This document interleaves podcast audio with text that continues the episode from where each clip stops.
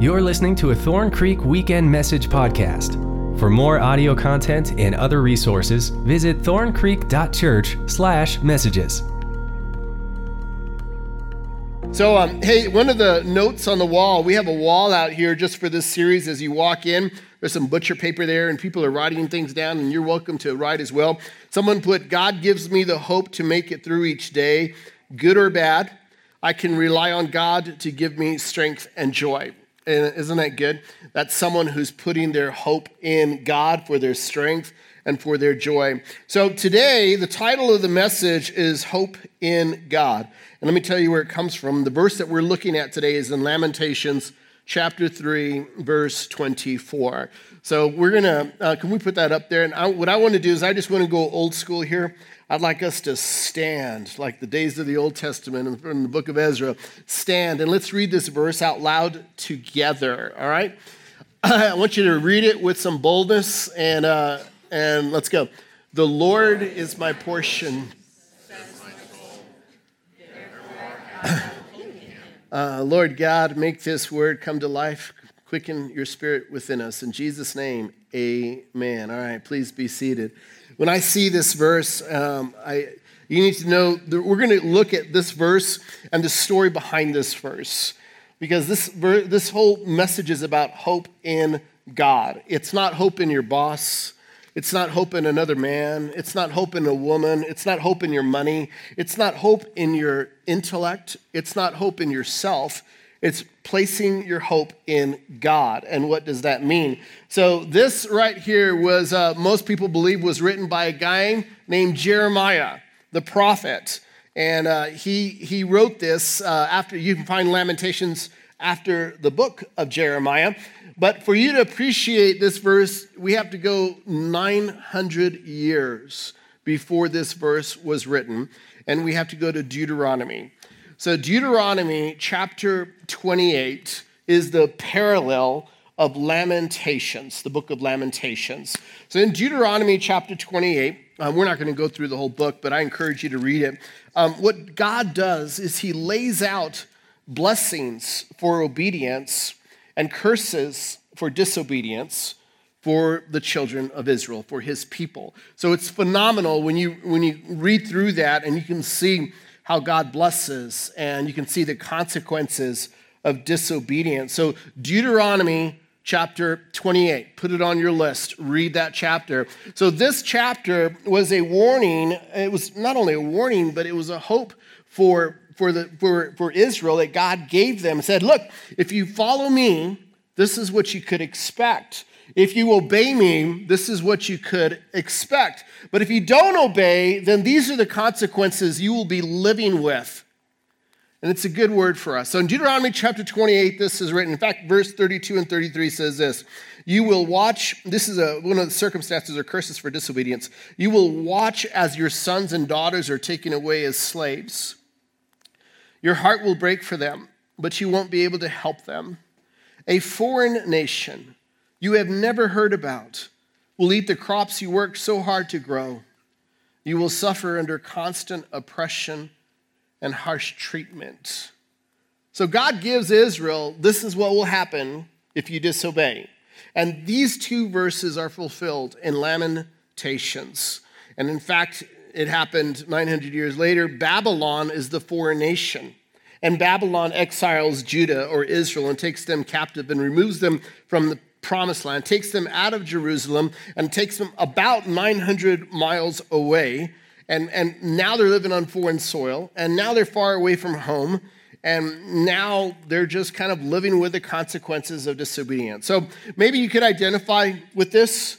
I think all of us, there's this, uh, we all want a better life. I don't think that's the question, but sometimes we make decisions in life where things, we kind of reap the consequences of our decision. You know, something we've said here many times, I believe it was Swindoll that said life consists of 20% decisions and 80% consequences of those decisions, right? So much of the consequences that you're living with right now is because of those 20% decisions that you made. So keep that in mind who you're with, who you marry, all those kinds of things, what you decide to do. So at this point with Jeremiah, hope seems to be gone. Lamentations is means lament. It's a song or a poem, and the whole song is about this time of Israel when they've messed up. They've messed up. It was written right around 586 to 588 BC. So they're now living in this place. They're living in foreign soil. And, and this King Nebuchadnezzar secured the city and stripped of its valuables on August 14, 586 BC. And now there's only rubble. And now you have the book of Lamentations. In fact, Swindoll, he said this it's a mute reminder that sin, in spite of all its allurement and excitement, carries with it heavy weights of sorrow, grief, misery, barrenness, and pain. It is the other side of the eat, drink, and be merry coin. You ever experience that yourself? You you're attracted to sin or you're tempted to do it or whatever it is, and you know you shouldn't do it, but you go into it anyway, and you convince yourself the consequences won't be that great, or you'll be able to manage the consequences, you'll be able to live with them. And then after a while, you realize it is over your head, and you think, why in the world did I do this? And you're left with a, a complicated situation, and you're wondering, what is this about? Now Judah feels like God's hand of judgment is on them. They feel like God's hand is on them and they've messed up big times. They blew it. And the prophet Jeremiah talks about how God is against him. In Lamentations chapter 3, verse 13, he says this He shot his arrows deep into my heart. He's referring to God. God shot his arrows deep into my heart. In verse 14, he says, My own people laugh at me. All day long they sing their mocking songs. He has filled me with bitterness and given me a bitter cup of sorrow to drink. He has made me chew on gravel. He has rolled me in the dust. Peace has been stripped away, and I have forgotten what prosperity is. I cry out, My splendor is gone. Everything I had hoped for from the Lord is lost. The thought of my suffering and homelessness is bitter beyond words. I will never forget this awful time as I grieve over my loss. You ever been at that low place? That low place where you recognize, you know what? It's too late. It's gone. Plan A is gone. Here's the crux of where Israel is at at this time. And here's their question two questions. Is it possible to push God so far that he would abandon you forever? Or another way to ask this question is Is God's supply of love and compassion limited? You know, I have my bottle of water up here, and I think for some of us, we look at something like this and we think, well, you know, I, I, God has exercised a lot of patience in my life, a lot of love, a lot of grace, but I've just screwed up so much, and I find myself in this situation again, and now I've got like this much left of God's patience for me. In our mind, we think like that. The, the, the, truth is, some of you think like this when the truth is God's love is the Pacific Ocean. But we think, oh, well, you know, I, I, this, is where, this is where Judah is at, living in Babylon, thinking it's just too late. All we have are memories of what we could have been and who we could have been, and, and that's it. And we think it's just, it's just too late. And maybe it was a decision you made, and, and you're reaping the consequences of that decision one month later or six months later, or nine months later, or one year later. And now your life looks very, very different. And now you're wondering is it too late? Is it too late for that father who walked out? Is it too late for that mom who, who gave herself to, to the wrong person? Is it too late for that kid? Is it too late for that guy who's in prison? Is it too late for that addict? Is it too late for that marriage? Could it ever be redeemed? Is it too late? Am I just so far off the grid? Is it too late? You know, discouragement can creep into your life even when you don't even notice it. Discouragement can keep you down and, and hold you down. I got a call yesterday. I didn't share this with the other two services. I got a call yesterday from a pastor friend. I, I, I love pastors and talk to them all the time. And his pastor friend was talking to me about, he's, he's not in the Denver area. He, he talked to me about a situation he's facing and it involves um, his building, and there's contractors involved, and, and the, the contractor doesn't want to fulfill his, his responsibility. The insurance company is involved, and the insurance company doesn't want to pay out, and now he's being advised to have, hire an attorney and to sue the builder and to sue the contractor to try to get the money out because he's already in it knee deep. And, and if, if he were to get it, if he were to win, so to speak, it would still be two full years before he would get the money to retrofit and renovate his sanctuary and their meeting up. I mean, and he just told me, he said, Ruben, I'm just tired. I just want to be a pastor. I'm exhausted. And sometimes when you go through things, discouraging things, it can seep into and it can affect other areas and other circles of your life. And I get it. I totally get it. I've been there before where I've been like, you know what? I just want to be a pastor. I don't, I don't care. I just want to be a pastor. God has called me to this, and He's at this place, and He says, Ruben, what should I do? And I said, Well, don't walk away. You need to take care of your soul. Don't make a permanent decision over a temporary circumstance. Don't make a permanent decision over a temporary circumstance. And hear this there's no circumstance you're facing that is greater than God's love for you. There's no sin that's piled too deep. There's no hurt that's beyond his touch. There's no wrong turn that God can't redeem. I counsel people all the time, and whether it's marriages or whatever it is, and, and a lot of times the thought is it's just too late. There's no way. God won't change him, God won't change her. He's too stubborn. She's too stubborn. Whatever it is, and I want you to know there's no heart that God can't crack open, there's no heart that God can't change. You pray for that person. Jeremiah says something in Lamentations chapter 3, verse 21. Living in Babylon. You ever been in a situation where there's nobody to encourage you but you? There's nobody to encourage you but God? And you're, you're living in your own place. And he says this, Yet I still, let's read that out loud together, dare to hope. Turn to the person next to you and just tell them, dare to hope. Can you do that? Dare to hope. You been there before? It's like everyone has said, give up and give up on him and give up on her and give up on it and give up on it. And then there's something inside of you that says, no way. I dare to hope. I dare to hope that plan A is still available. I dare to hope that God's going to use all of this. I dare to hope. And look what he's talking about. He says, I dare to hope when I remember this the faithful love of the Lord never ends. Woo! It's good. His mercies never cease. Great is his faithfulness. You know that hymn, don't you? His mercies began afresh each morning. Jeremiah's hope is in the faithful love of God. He's in, his hope is in this idea that his mercies never cease. He, he has this hope on this idea that the very DNA of God is love. Aren't you glad you have a God who loves better than you? Aren't you glad you have a God who's more faithful than you're faithful? Aren't you glad you have a God who keeps his promises? Because we've all broken promises before. Dare to hope when you lose your job, you keep the faith. When you lose your money, you keep the faith. When you lose that child, you keep the faith. When you're lonely, when you have to downsize, when you mess up, you keep the faith. And then Jeremiah says this, verse 24. He says, I say to myself, and I just want to stop there because it's so important what you say to yourself. Because if you, it, what you say to yourself will determine who you are or who you will be. If you say to yourself, this is a waste of time, guess what? It's a waste of time. If you say to yourself, there's no hope, guess what? You're already down. If you say to yourself, there's no way, you're already, you're already, you've already been beaten before the battle's begun. What you say to yourself matters. King David learned to encourage himself in the Lord with the words that he said to himself. You say to yourself stuff like, I'm not going to quit. I'm not going out.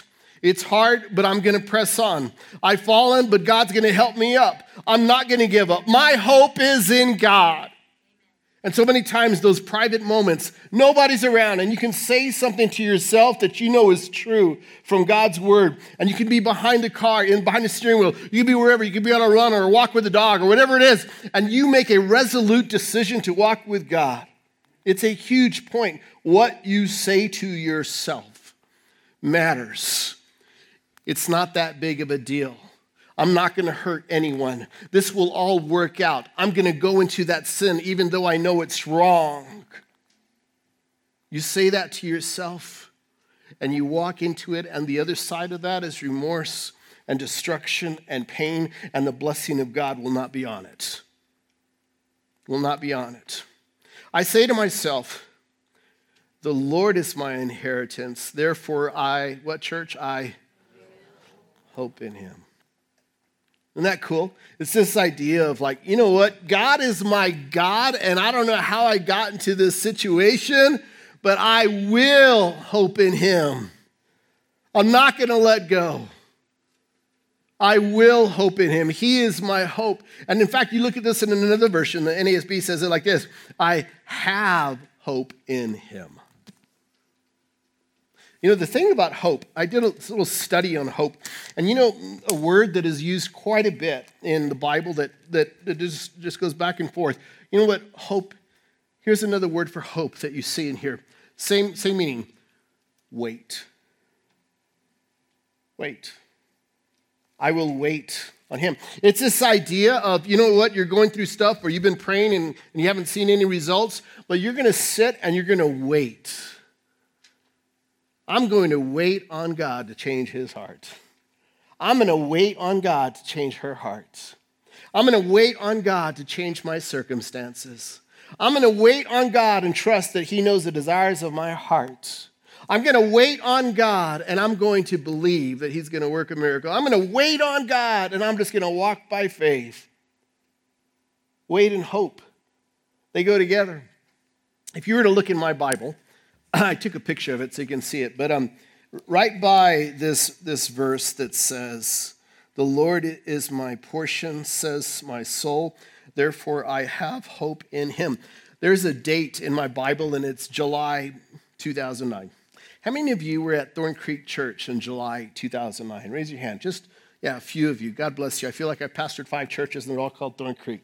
Um, so, so July 2009, let me tell you what was happening. Well, I, I had to do a little research and I'm like, why is this verse so emotionally connected to me?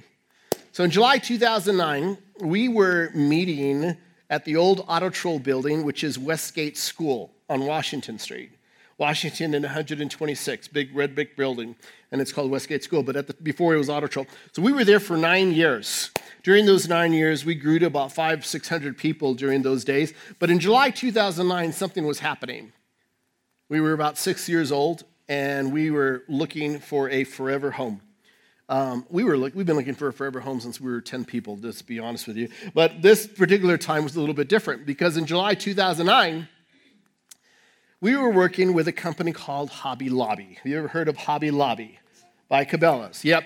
So we were, oh, love you, sweetheart. We, we, were, uh, we, were, at, we were working with uh, the owners of Hobby Lobby, the Green family. They're out of Oklahoma. And Hobby Lobby does something with select churches. What they do is they buy a building that's a distressed situation and they pay a percentage of the appraised value and they buy it for the church, but they put it under their name, Hobby Lobby. They buy the building and one year later they deed the entire building and property over to the church for $1. That's what they do. Pretty good deal, huh? So that's what they did. And during that time, Hobby Lobby was involved. We, we, I, I texted them on, on, the phone. I met with a VP uh, on the phone, and, and they went through this checklist of what type of churches they help out. They have to see certain kinds of growth and certain kind of leadership and all that kind of thing. And it was like check, check, check, check, check. And we were so humbled and honored that they wanted to work with us and help us find a building.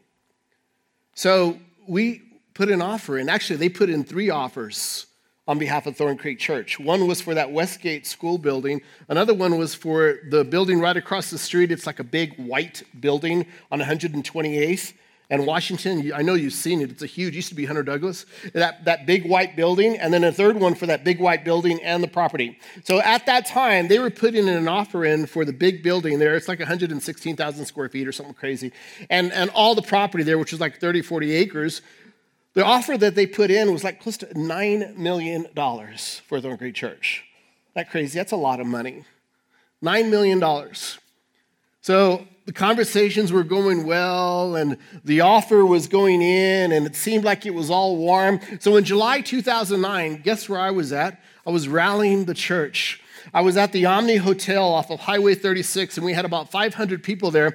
And I'm telling them about the Hunter Douglas building. It was a famous dinner known as the Immeasurably More Stewardship Dinner. Anybody remember those days? Remember you were there at the Immeasurably More Stewardship Dinner. Remember, I stood up in front of everyone and said, Hey guys, Hobby Lobby's involved, and this is God's will, and we're going to move into this building. And I was so excited. This is going to happen. And I had a picture of you know the floor plan, and this is what's going to happen. So, I mean, I just feel like this is God. God's moving. His favor is going before us.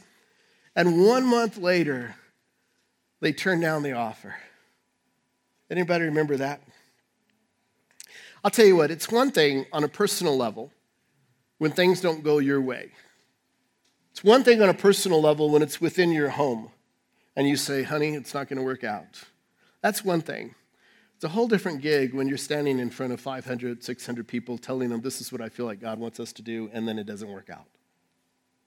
I had to work through some stuff, being honest with you. I had to work through stuff like, God, I, I thought I understood you, and am I just fooling myself? I, I thought I understood your plan, and, and it didn't happen. It makes you think about your relationship with God and your theology and your ability to discern God's will. Have you ever been there before? You thought something was the right thing and it didn't happen, and now you're left wondering, what was that about? that, didn't, that wasn't fun at all. But then there's this decision you have to make, and we're in, in such a beautiful place right now. We, we own the 15 acres free and clear, it's worth millions of dollars, and it's just a whole different situation. But there's this decision you have to make when you're on the other side, and the decision is this Am I still going to hope in God? Am I still going to walk by faith? Am I still going to trust Him? Or am I going to quit? What am I going to do? Verse 31 in that same chapter says, For no one is abandoned by the Lord forever. Though he brings grief, he also shows compassion because of the greatness of his unfailing love. Those two words there in English, unfailing love, the original Hebrew says hesed. Hesed. That word hesed in the original Hebrew language, it's so powerful because there's not enough English words to you need many English words to really help you understand hesed. Here's what hesed love is right here. It's a persistent and unconditional tenderness kindness, and mercy. It expresses both God's loyalty to his covenant and his love for his people, along with the faithfulness to keep his promises. A Hesed love is this love that says, I love you. It's not conditional. I'm with you. Though everyone walks out, I'm not going to walk out. I, I, my promise is good. You can trust me. A Hesed love is so unique. We don't love like that. We love people that we like. That's who we love. We're in a relationship with people who don't stab us in the back. That's who we care about. And we, we turn our back to people who have hurt us, and that's how we do this. You're either in or you're out. You're either blocked or you're in, or you're a friend or you're unfriended. And that's the way we're, that's our flesh, that's our human nature. But the Hesed love of God is so different. The Hesed love of God goes beyond everything. I love the way uh, Vine's Expository Dictionary says it. Hesed implies personal involvement and commitment in a relationship beyond the rule of law. Isn't that good? It's this idea of, you know, like, God, will you love me when I'm in Babylon? when I've messed up and I'm over here in Babylon, will you love me? And that's the Hesed love of God. The Hesed love of God will meet you on the other side after you binge. The Hesed love of God will meet you on the other side after you're crawling out of bed with that person that you never should have had sex with. The Hesed love of God will meet you at that strip joint, at that bar, after you look at that porn, even in the middle of it. The Hesed love of God can go to your Babylon and meet you because God loves you and God wants you to turn from your sin and God wants you to give Him all of your life. That's the Hesed love of God. It can meet you on the other side.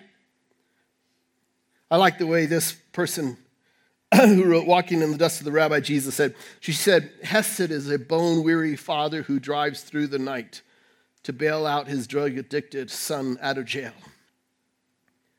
Hesed is a mom who spends day after thankless day spoon feeding and wiping up after her disabled child. Hesed is an unsung pastor's wife whose long suffering, tearful prayers keep her exhausted husband from falling apart at the seams. Hesed is love that can be counted on decade after decade. It's not about the thrill of romance, but the security of faithfulness. Been there before? It's that decision to stay even though you've seen the worst. You know what that's like. When you say, I do, and you see the other side, and you say, okay, I, I do again. You know what I mean? When you get past that seven year itch mark and you say, I, I'm going to love you with a Hesed love. When things don't go well and you say, we're in this together, I'm to, this is a Hesed relationship and I'm to, we're, we're in it. And Father, time creeps up, you say, I'm, this is, I'm, I'm still to be with you.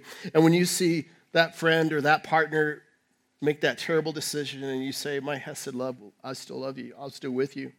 When you look in the New Testament, you know, Jesus, he was born and, and he, he, he shows this Hesed love. And, and the place that the Lord took me to involved this, this woman caught in adultery because there was a law. There was a law in place. And in fact, in Deuteronomy chapter 19, verse 15, it tells us that all you need is two witnesses to convict someone. So these law people bring this woman. I want to start at verse 3. It says, As he was speaking, the teachers of religious law and Pharisees brought a woman who had been caught in the act of adultery, and they put her in front of the crowd. I just think about that for a little bit. This woman was caught in the what? In the act of adultery. What was that like? This woman, first of all, ladies, let me just feel you for a little bit. Where's the guy? Can I get an amen from our ladies? Can I get mm-hmm from our ladies? Where's the guy? So he's caught in the act of adultery, having sex in a room. These guys, you know, barge in they're under the sheets or on the sheets, whatever, and pull her out and bring her to Jesus. Can you think of a worse thing that could happen to this woman?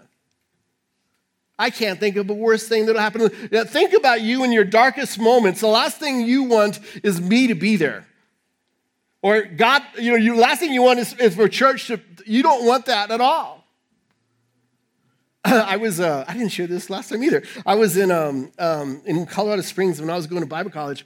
Um, there was uh, one of our guys, and, and gambling was not something that I just don't believe you should gamble. I'll just say that. And and because uh, we're stewards of God, and and I went to Black Hawk uh, one day because my sister in law lived in in uh, it wasn't Black Hawk, it was Cripple Creek. My sister in law lived in Cripple Creek, so we went to go visit her. Remember that baby? We went to go visit her. There's donkeys in Cripple Creek. So when we went over there to Cripple Creek, we were told like the, the, the meals are really affordable in Cripple Creek. And so I, I, said, well, let's go get a steak dinner. I'm never here in Cripple Creek anyway, and I don't come over here. So I, I walk upstairs to, to the, the top level to this where this restaurant is. Of course, you got to go through all the casinos and everything. I mean, through all the, the whatever the jukeboxes and stuff, whatever you call them. But um, you walk through the whole thing. And at the very top, I'm going to the, to the to the, to the, to the table. I have to walk through this. And lo and behold, there is my buddy from Nazarene Bible College sitting there with all of his chips on his table. And as soon as I walk up right past him, he goes, Hey, Ruben, how's it going? What are you doing here? He started, it's hilarious. I am so glad God doesn't let us get away with anything. Was I'm not, who am I? I'm just a person, I'm just a human. But I'm so glad God meets us in those places that we don't want Him to be. Because He's like, I'm not going to let you go there. I'm not going to let you go there.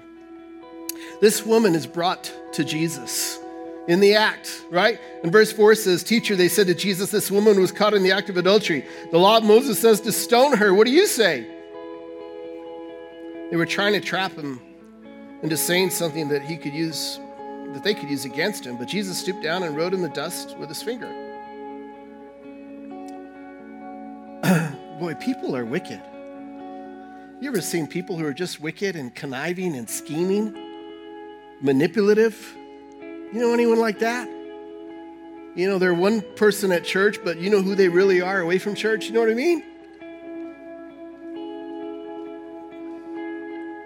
Verse 7 says, They kept demanding an answer, so he stood up again and said, All right, well, let the one who's never sinned throw the first stone. Famous words of Jesus. He who is without sin, let him cast the first stone. I want you to notice something. He, he, he didn't wash down the law. He didn't say, you know what, we're going to exempt her because that sin was okay. He didn't say that. He said, you're right, but what? But he who is without sin, let him cast the first stone. Verse 8 says, Then he stooped down again and wrote in the dust. And there's been a lot of guesses on what he wrote. We don't know. Verse 9 says, When the accusers heard this, they slipped away one by one, beginning with the who? You ever wonder why did the oldest drop their rocks first? What was that about? Why did the young ones hold on to their rocks? Why did the young ones hold on? Why were they the last ones to hold on to their rocks? Why did the older ones say, I'm out of this party? I'm checking out of this circle. Why did the older ones do that?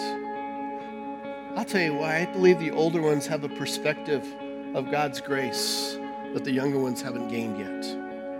The older ones know themselves and they've been around, they've lived long enough where they recognize how much they need God's grace and how many times they've messed up. And the older one said, You know what? Life is short. I'm going to be dropping my rocks. I'm not going to, I'm not going to, I'm not, I'm out of this party. I'm out. And the younger ones eventually did the same thing. Until only Jesus was left in the middle of the crowd with a woman. He's the only one that could have accused her. Then Jesus stood up again and said to the woman, Where are your accusers?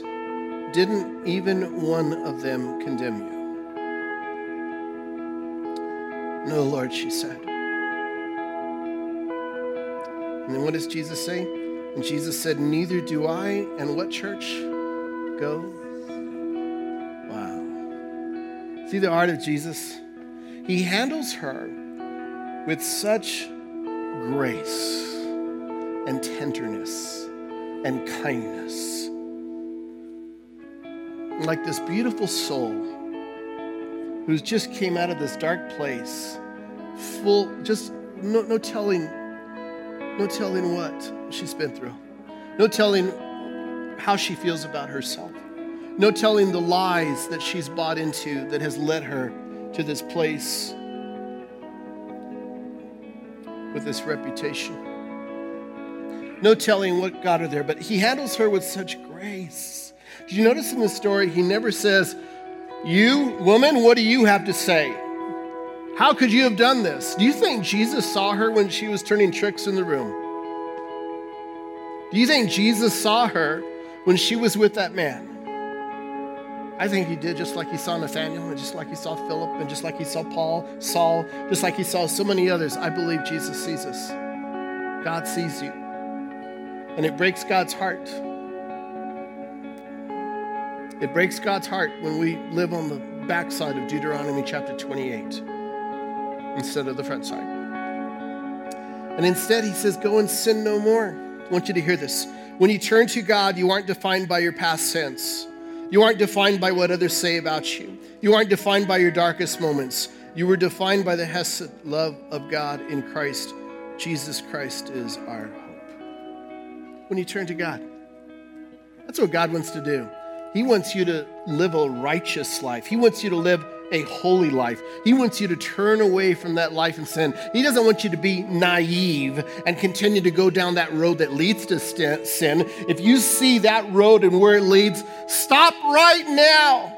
Stop right now. Don't go any farther down that road change your phone number, get out of that job, don't go down that street, whatever it takes, don't go down that road. It's not worth it. It's not worth it. Instead, turn and embrace the Hesed love of God and turn to Him and say, God, I'm going to live a righteous life for you, God. My hope is in you, God. My hope is in you. And you see the Hesed love of God throughout Scripture, and you see it with this woman who is caught in adultery. And this famous story of this unnamed woman. And you say, wow. Uh, here's what I want to challenge you to do. um, 2020, we won't see each other again until 2020. many of you. I won't see you again. Isn't that crazy? 2020? Wow. Um, here's what I want to encourage you to do. In 2020, will you make a commitment to God that's different from 1999? I know how some of you feel about New Year's resolutions. I, I get it. But I want to challenge you to make a commitment to God. Now, here's the key word make it a small commitment. And let's see how God grows it. Make it a small commitment. Maybe it's every day I'm going to read at least one verse in my Bible. We'll start off small. Every day I'm going to read at least one verse in my Bible. Or maybe it's every day after I roll out of bed, I'm going to fall to my knees in my underwear and I'm going to pray and ask God to bless this day. Can you make that small decision? Those small decisions, they, they, they breed, they, they, they, they encourage. That small decision, maybe it's I'm going to attend church more often. Right now, you faithfully attend once a month, or I don't know, twice a month, but maybe it's gonna, you're gonna up it one. Or maybe it's related to giving. You give zero dollars, or you give very little, or you give God your scraps, or whatever it is. But maybe just say, you know what, God, I'm gonna honor you, and I'm gonna take a step of faith, and I'm gonna go up in my giving. Or maybe it's just doing something kind. Every week, you're gonna do something kind to someone who can't pay you back. And maybe it's doing something kind and you don't tell anyone that you did it. Only it's between you and God. So here's what I want you to do decide what that is. Decide what that is. That's between you and God. But here's what I want you to do on New Year's Eve. this is something I've done for many years, and I want to encourage you to do it. Um, wherever you're at when the new year comes in, maybe you're going to be at a house or at a restaurant or, or your house, I don't know. But wherever you're at when, when the new year turns, here's what I want you to do. In 2019, now maybe you, you, you celebrate when the ball drops in New York City, or maybe you celebrate when it hits Australia, I don't know. but whenever it happens, in 2019, find a room somewhere. If you're at someone's house, or if you're, if, if you're, you know, someone's house or whatever, go into the bathroom and close the door in 2019 and fall to your knees and thank God for his grace and faithfulness in 2019. Can you do that? You have to do it on the front side, 2019. So you find that quiet place. You don't have to tell everyone, you don't have to make an announcement, just find a quiet place between you and God in 2019. Now, when 2020 rolls around, go back to the bathroom. Go back to the after the hugs and kisses and high fives and slaps on the butt, whatever you do. Go go to the, go to the bathroom again and fall on your knees and your face and saying, God, I I need you in 2020. I need you to move in 2020. Change me in 2020. Can you do that? Do it on both sides. That's something I've done, and I love doing it right before it breaks, right before it turns. So do it in 2019 if you need to do it an hour, two hours, three hours before it turns, whatever it is. But find a place and do it, and let God have his way in your hearts. Our hope is in our God. Our hope is in our God. God, thank you for your grace and your love. And God, I'm, I'm so grateful that your Hesed love reaches Babylon. I'm so grateful that God, God, you're a God who, who stays when everyone leaves, and you're a God who's faithful when we're unfaithful. And, and, and just like the prophet Jeremiah, I will hope in you. I have hope in you. I trust in you. So, God, I know there's people here who are going through tough stuff. And would you just tell God, God, my hope is in you? Just tell him that. My hope is in you.